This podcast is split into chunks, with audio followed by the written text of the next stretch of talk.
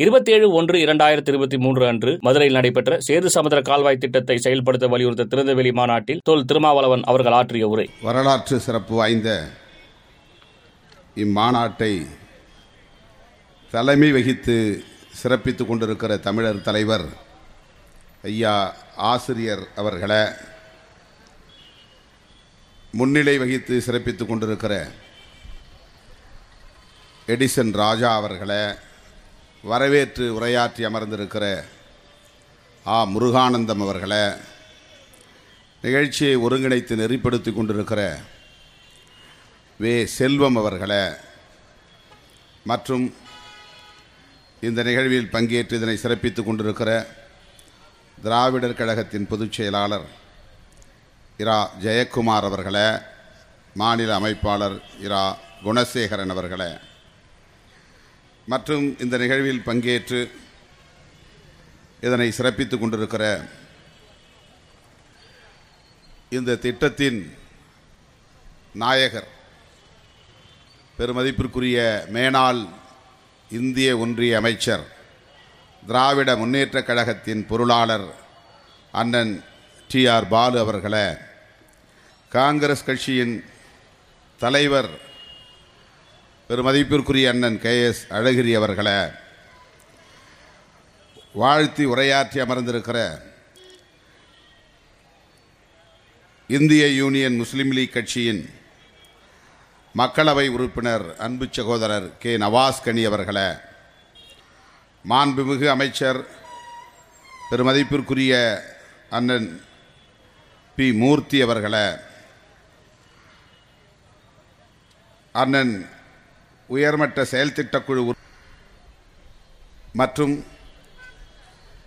இந்த நிகழ்வில் பங்கேற்று இதனை சிறப்பித்துக் கொண்டிருக்கிற திருமதி இந்திராணி பொன்வசந்த் அவர்களை அண்ணன் வா. வேலுச்சாமி அவர்களை அண்ணன் பே. குழந்தைவேலு அவர்களை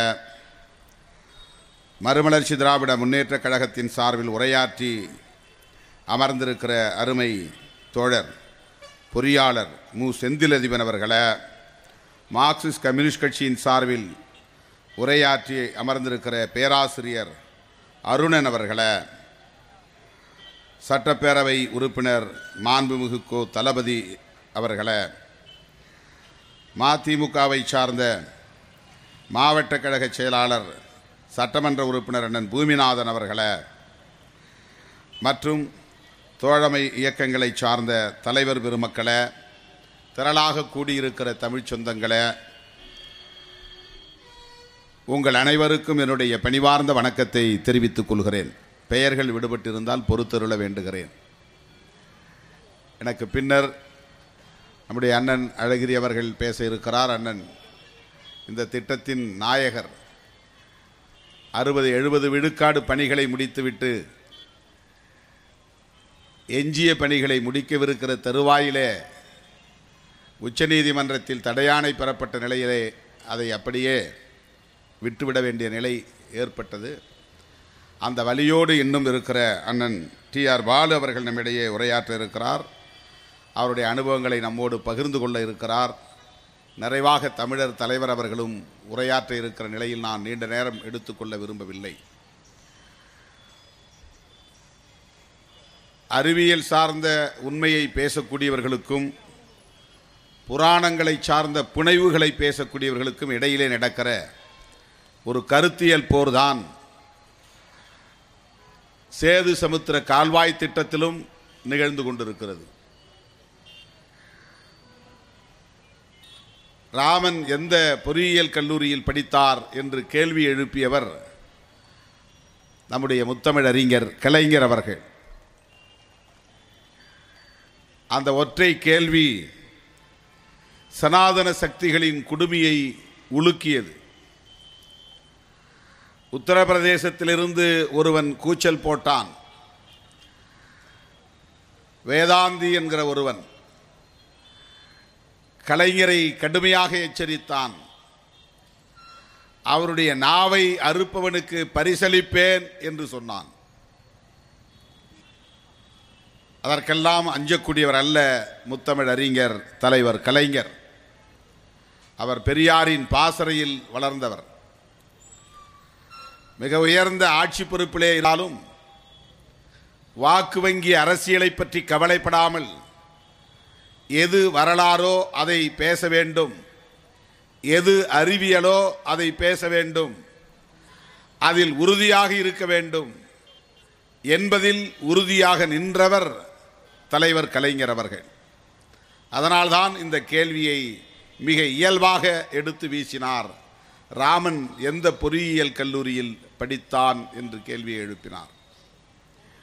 அதில் ஆயிரக்கணக்கான கேள்விகளுக்கு விடை அடங்கி இருக்கிறது.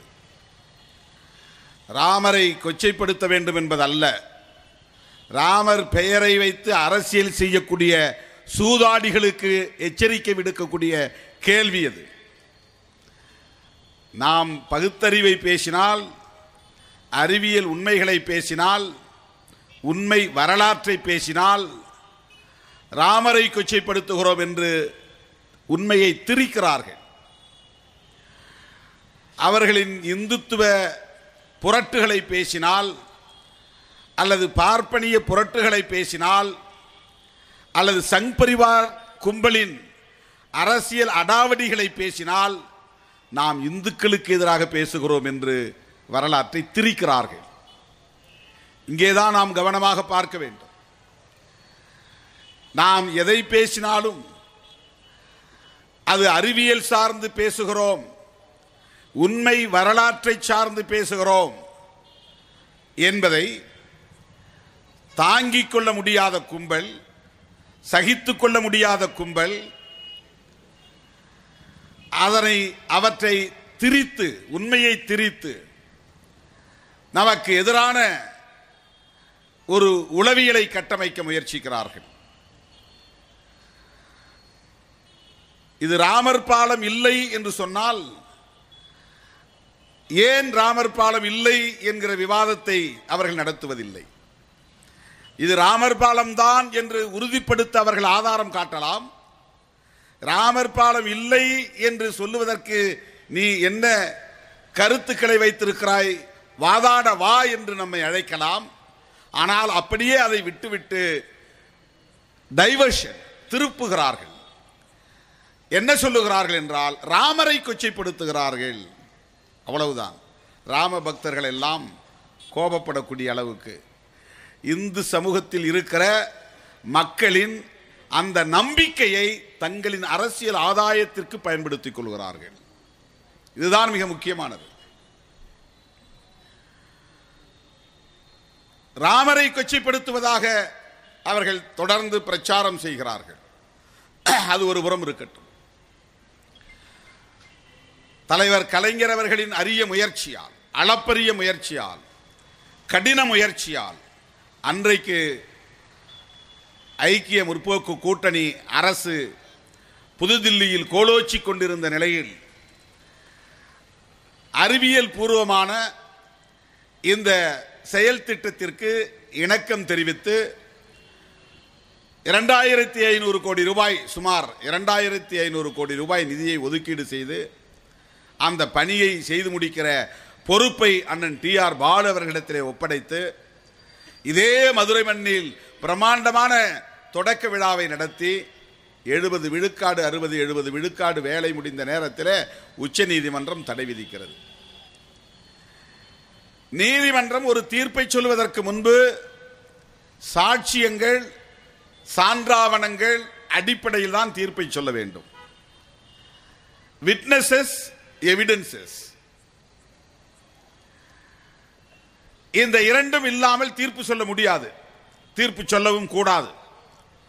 நீதிமன்றம் யூகத்தின் அடிப்படையில் தீர்ப்பை சொல்லக்கூடாது. நீதிமன்றம் புராண கதைகளின் அடிப்படையில் தீர்ப்பு சொல்லக்கூடாது. நீதிமன்றம் இது பிலீஃப் ஒரு நம்பிக்கை என்கிற அடிப்படையில் மட்டுமே தீர்ப்பு சொல்லக்கூடாது. ஆனாலும் உச்ச நீதிமன்றம் அப்படி ஒரு தீர்ப்பை தருகிறது. வழக்கை தொடுத்த சுப்பிரமணிய சுவாமி அவர்களோ அல்லது அதிமுகவினுடைய தலைவர் ஜெயலலிதா அம்மையார் அவர்களோ அது ராமர் பாலம் தான் என்பதற்கான எந்த சான்றாவணத்தையும் அல்லது சான்றுகளையும் காட்டவில்லை. ஆனால் அது ராமர் பாலம் என்று பெரும்பான்மை இந்துக்கள் நம்புகிறார்கள். அந்த நம்பிக்கையை இது உடைக்கிறது. அவ்வளவுதான். நம்பிக்கையை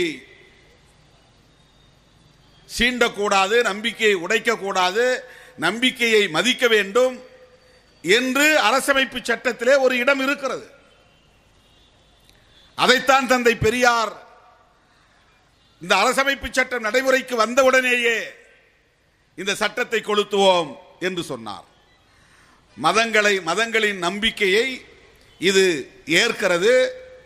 மதம் தொடர்பான நம்பிக்கையை பிரச்சாரம் செய்வதற்கு இந்த பிரிவு அனுமதிக்கிறது.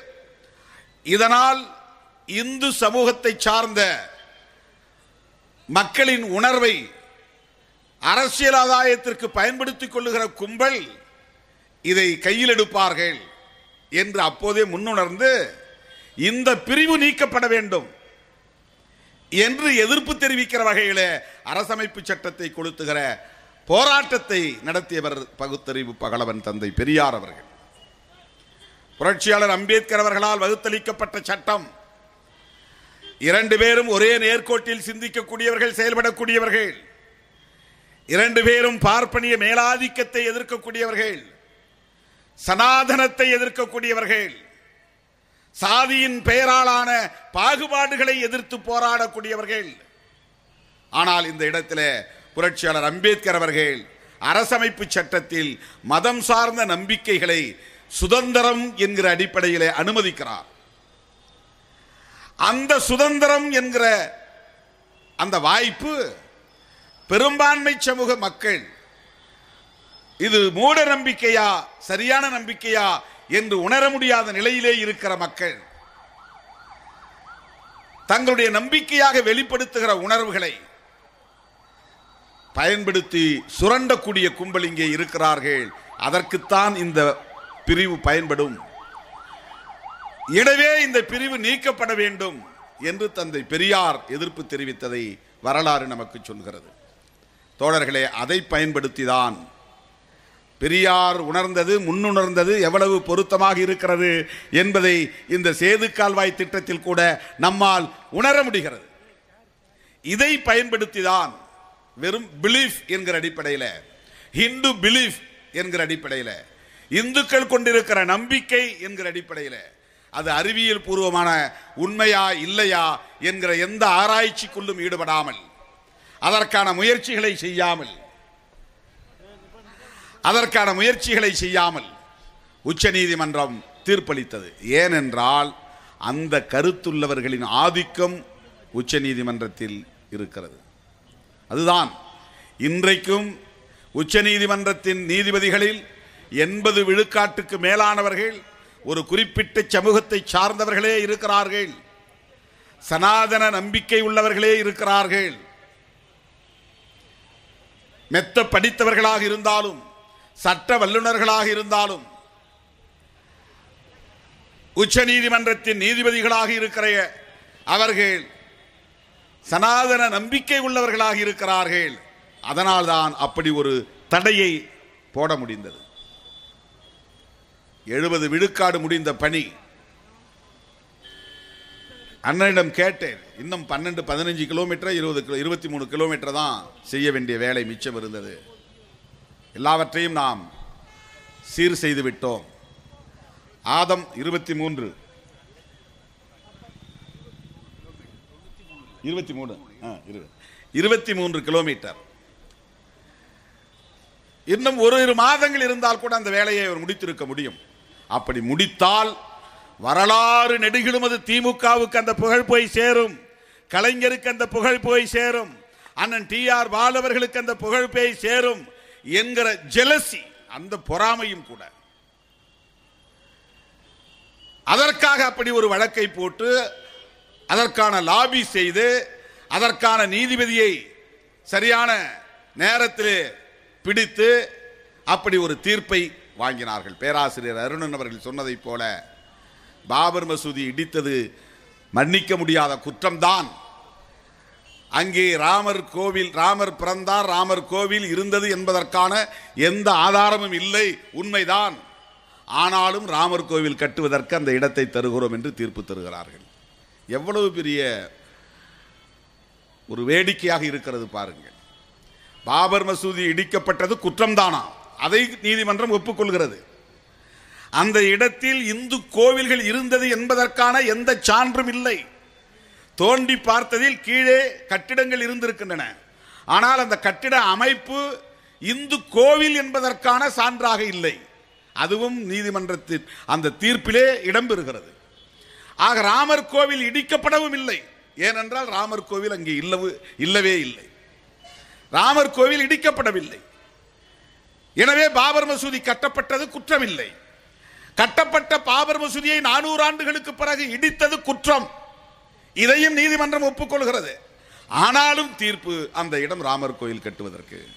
அதே போல்தான் இது ராமர் பாலம் என்று உறுதிப்படுத்துவதற்கு எந்த ஆதாரமும் இல்லை எந்த சான்றுகளும் இல்லை. அறிவியல் பூர்வமாக அதை ஆராய்ச்சி செய்வதற்கு எந்த முனைப்பும் இல்லை முயற்சியும் இல்லை. வெறும் இந்து பிலீஃப் என்கிற ஒற்றை சொல்லை பயன்படுத்தி அதை மதிக்க வேண்டும் அதற்கான சுதந்திரம் வேண்டும் என்று இந்திய அரசமைப்பு சட்டத்தில் சொல்லப்பட்டிருக்கிற அந்த பிரிவை பயன்படுத்தி தடை விதித்து விட்டார்கள். எவ்வளவு பெரிய பொருளாதார நட்டம் எவ்வளவு பெரிய மனித உழைப்பு விரயம். சிந்தித்து பாருங்கள். எத்தனை ஆயிரம் கோடி.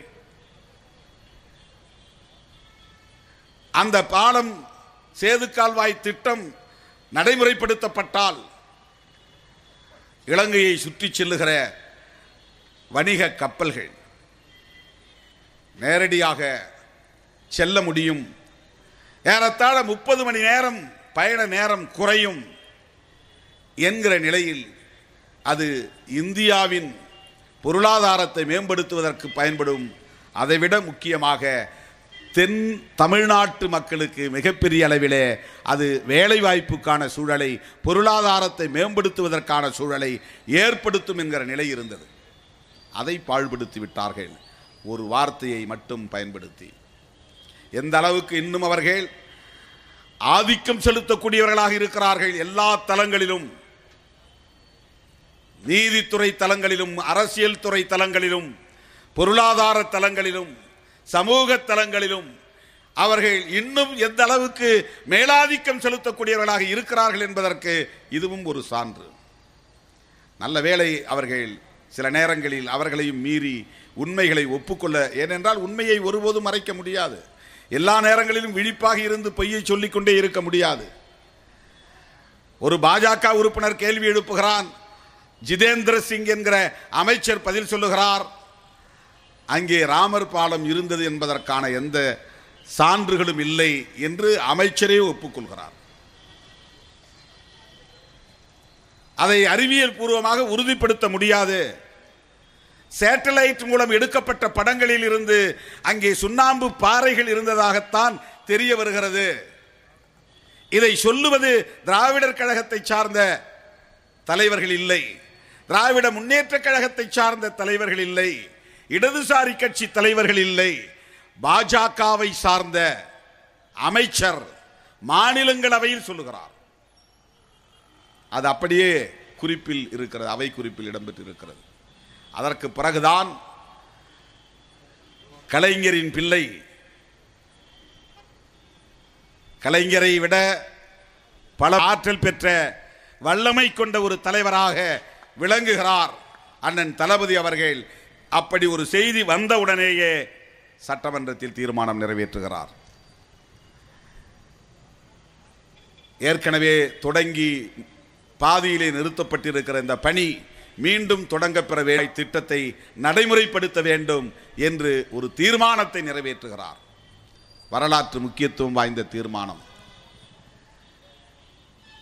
அந்த தீர்மானம் வெறும் தீர்மானமாக போய்விடக் கூடாது. அது மக்கள் மயப்படுத்தப்பட வேண்டும். அந்த கருத்தை மேலும் மக்களிடத்திலே உறுதிப்படுத்த வேண்டும் என்கிற அடிப்படையில் தொண்ணூரை தொட்ட இளைஞர் தமிழர் தலைவர் ஐயா அவர்கள் இதற்கென்று தனி பயணத்தை தொடங்கிவிட்டார். அதனுடைய அச்சாரமான நிகழ்வுதான் இங்கே நடைபெற்று கொண்டிருக்கிற இந்த மாநாடு. மக்களிடத்திலே ஒரு பொது கருத்தை உருவாக்க வேண்டும். சேது கால்வாய் திட்டத்தின் தேவையை வெகு மக்களிடையே ஒரு கருத்துருவாக்கமாக பரிணாமம் பெறச் செய்ய வேண்டும் என்கிற அடிப்படையில் ஆசிரியர் அவர்கள் இதை முன்னெடுத்திருக்கிறார். அருமை தோழர்களே இன்றைக்கு நாம் புராண புனைவுகளின் மீது நம்பிக்கையுள்ள சக்திகளோடு மோதிக்கொண்டிருக்கிறோம் அதுதான் பிரச்சனை. அறிவார்ந்தவர்களோடு விவாதிக்கிற போது அறிவியல் சார்ந்த விவாதங்களை செய்கிற போது அதை மேலும் மேலும் கூர்மைப்படுத்தவும் முடியும். நாமும் அதிலே கற்றுக்கொள்ள முடியும். நம்மிடம் பிழை இருந்தாலும் திருத்திக் கொள்ள முடியும். நாமும் அதை சீர் செய்து கொள்ள முடியும். ஆனால் நம்பிக்கை என்கிற பெயரில் அறிவியலுக்கு முரணான கருத்துக்களை புராண கருத்துக்களை உயர்த்தி பிடிக்கிறவர்களிடத்திலே எப்படி வாதிடவும் முடியாது. அடுத்த கட்டத்தை நோக்கி நகரவும் முடியாது. அதுதான் சிக்கல். இன்றைக்கு மோடியின் முகத்திரை கிழிந்து வருகிறது. அதுவும் பிபிசி கிழிக்கிறார்.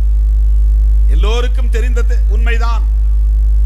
மூடி மறைத்த உண்மையை மறுபடியும் வெளிச்சத்திற்கு கொண்டு வருவதற்கு உலகின் ஏதாவது ஒரு மூலையில் இருந்து அறிவார்ந்த தாக்குதல் நிகழும். பிபிசி வெளியிட்டு இருக்கிற அந்த இரண்டு தொகுப்பு ஆவண படம் இருக்கிறதே குஜராத் வன்முறை. அதிலே மோடி முதல்வராக இருந்தபோது பேசிய பேச்சு இருக்கிறதே. சிறுபான்மை சமூகத்தினருக்கு முஸ்லிம்களுக்கு எதிரான அந்த வெறுப்பு அரசியல் இருக்கிறதே. இன்றைக்கு மீண்டும் அது வெளிச்சத்திற்கு வந்திருக்கிறது. எவ்வளவு பெரிய குற்றத்தை இழைத்த ஒரு நபர் கொடூரமான ஒரு இனப்படுகொலையை நிகழ்த்திய நபர் இன்றைக்கு புனிதனாக போற்றப்படுகிறார். மிகப்பெரிய ஆளுமையாக போற்றப்படுகிறார். மிக உயர்ந்த ஆட்சி பீடத்தில் அமர்ந்திருக்கிறார். இது எவ்வளவு ஆபத்தானது என்பதை எண்ணி பார்க்க வேண்டும். குஜராத் வன்முறைதான் அவரை தேசிய கதாநாயகனாக உயர்த்தியது.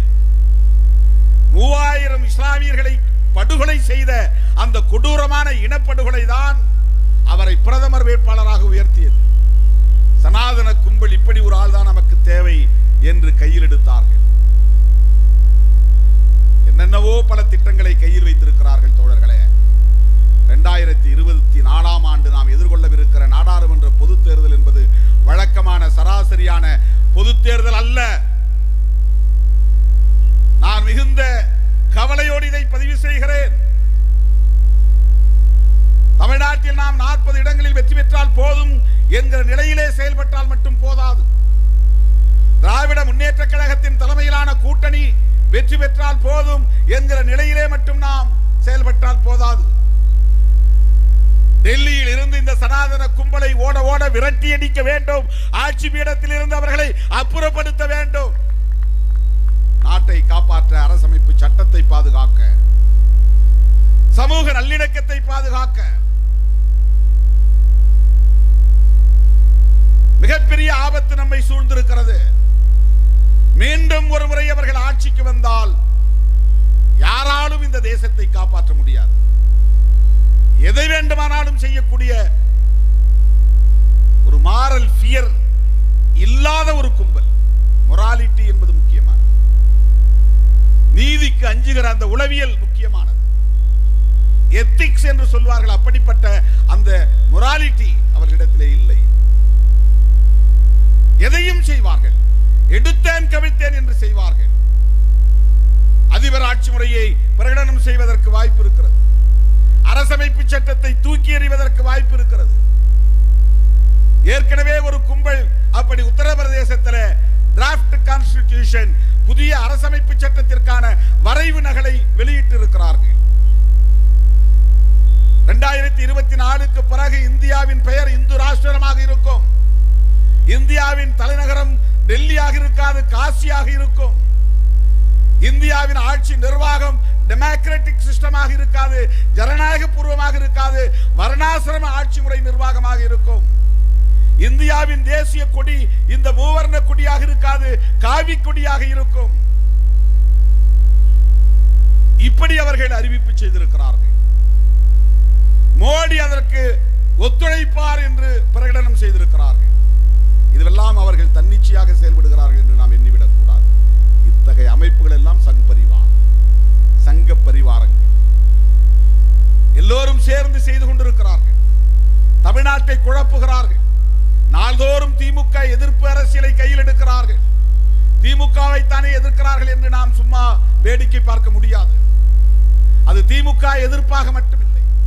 திராவிட அரசியல் எதிர்ப்பு திராவிடர் கழகத்துக்கும் திமுகவுக்கும் தான் அதிலே பொறுப்பு இருக்கிறது. நமக்கு அதிலே பொறுப்பில்லை என்று நாம் விலகி நிற்க முடியாது. அவர்கள் பெரியாரின் மீது கை வைக்கிறார்கள். பெரியார் அரசியலின் மீது கை வைக்கிறார்கள். சமூக நீதி அரசியலின் மீது கை வைக்கிறார்கள். சமத்துவ அரசியலின் மீது கை வைக்கிறார்கள். அதுதான் திராவிட அரசியல். அதுதான் திராவிட முன்மாதிரி. வெறும் திமுகவை விமர்சித்தால் அது திமுக எதிர்கொள்ளும். வெறுமன திராவிடர் கழகத்தை விமர்சித்தால் திராவிடர் கழகம் எதிர்கொள்ளும். அதற்கான வலிமை திமுகவுக்கு இருக்கிறது திராவிடர் கழகத்திற்கு இருக்கிறது. ஆனால் அவர்கள் நமது ஒட்டுமொத்த அரசியலின் அடிமடியில் கை வைக்கிறார்கள். தமிழ்நாட்டு மக்களின் தேசத்திற்கே வழிகாட்டக்கூடிய கொள்கைகளை உயர்த்தி பிடிக்கிற தமிழ் மண்ணின் அறிவு அரசியலில் அடிமடியில் கை வைக்கிறார்கள். தமிழ்நாட்டுக்குள்ளே காலூன்ற துடிக்கிறார்கள். அதற்கு அதிமுக துணை போகிறது. பலவீனமான தலைமை இன்னும் ஒரு தலைவரை தேர்ந்தெடுக்க முடியாத அளவுக்கு அவர்கள் சிதறி கிடக்கிறார்கள். பிஜேபியை நத்தி கிடக்கிறார்கள். புதுதில்லியிலே தீர்வை தேடுகிறார்கள். போட்டி போட்டுக் கொண்டு பிஜேபி தலைவர்களை போய் சந்திக்கிறார்கள். அதிமுக பாமக போன்ற கட்சிகளின் ஊடாக தமிழ்நாட்டுக்குள்ளே வேறொன்று துடிக்கிறது பாஜக. நாம் ஒரே நேரத்தில் இவை அனைத்தையும் எதிர்கொள்ள வேண்டியிருக்கிறது. தமிழ்நாட்டில் அவர்கள் காரூன்ற கூடாது. இந்தியாவில் மீண்டும் ஆட்சி அதிகார பீடத்தில் அமர்ந்து விடக்கூடாது. இந்த இரண்டு சவால்களையும் முன்னிறுத்தி நாம் காய்களை நகர்த்த வேண்டியிருக்கிறது களமாட வேண்டியிருக்கிறது. அந்த ஆட்சி அதிகாரத்தை தூக்கி எறிந்து விட்டால் சேது கால்வாய் திட்டத்தை நடைமுறைப்படுத்துவது எளிது என்பதை சொல்லி இந்த வாய்ப்புக்கு நன்றி கூறி முடிக்கிறேன். நன்றி வணக்கம்.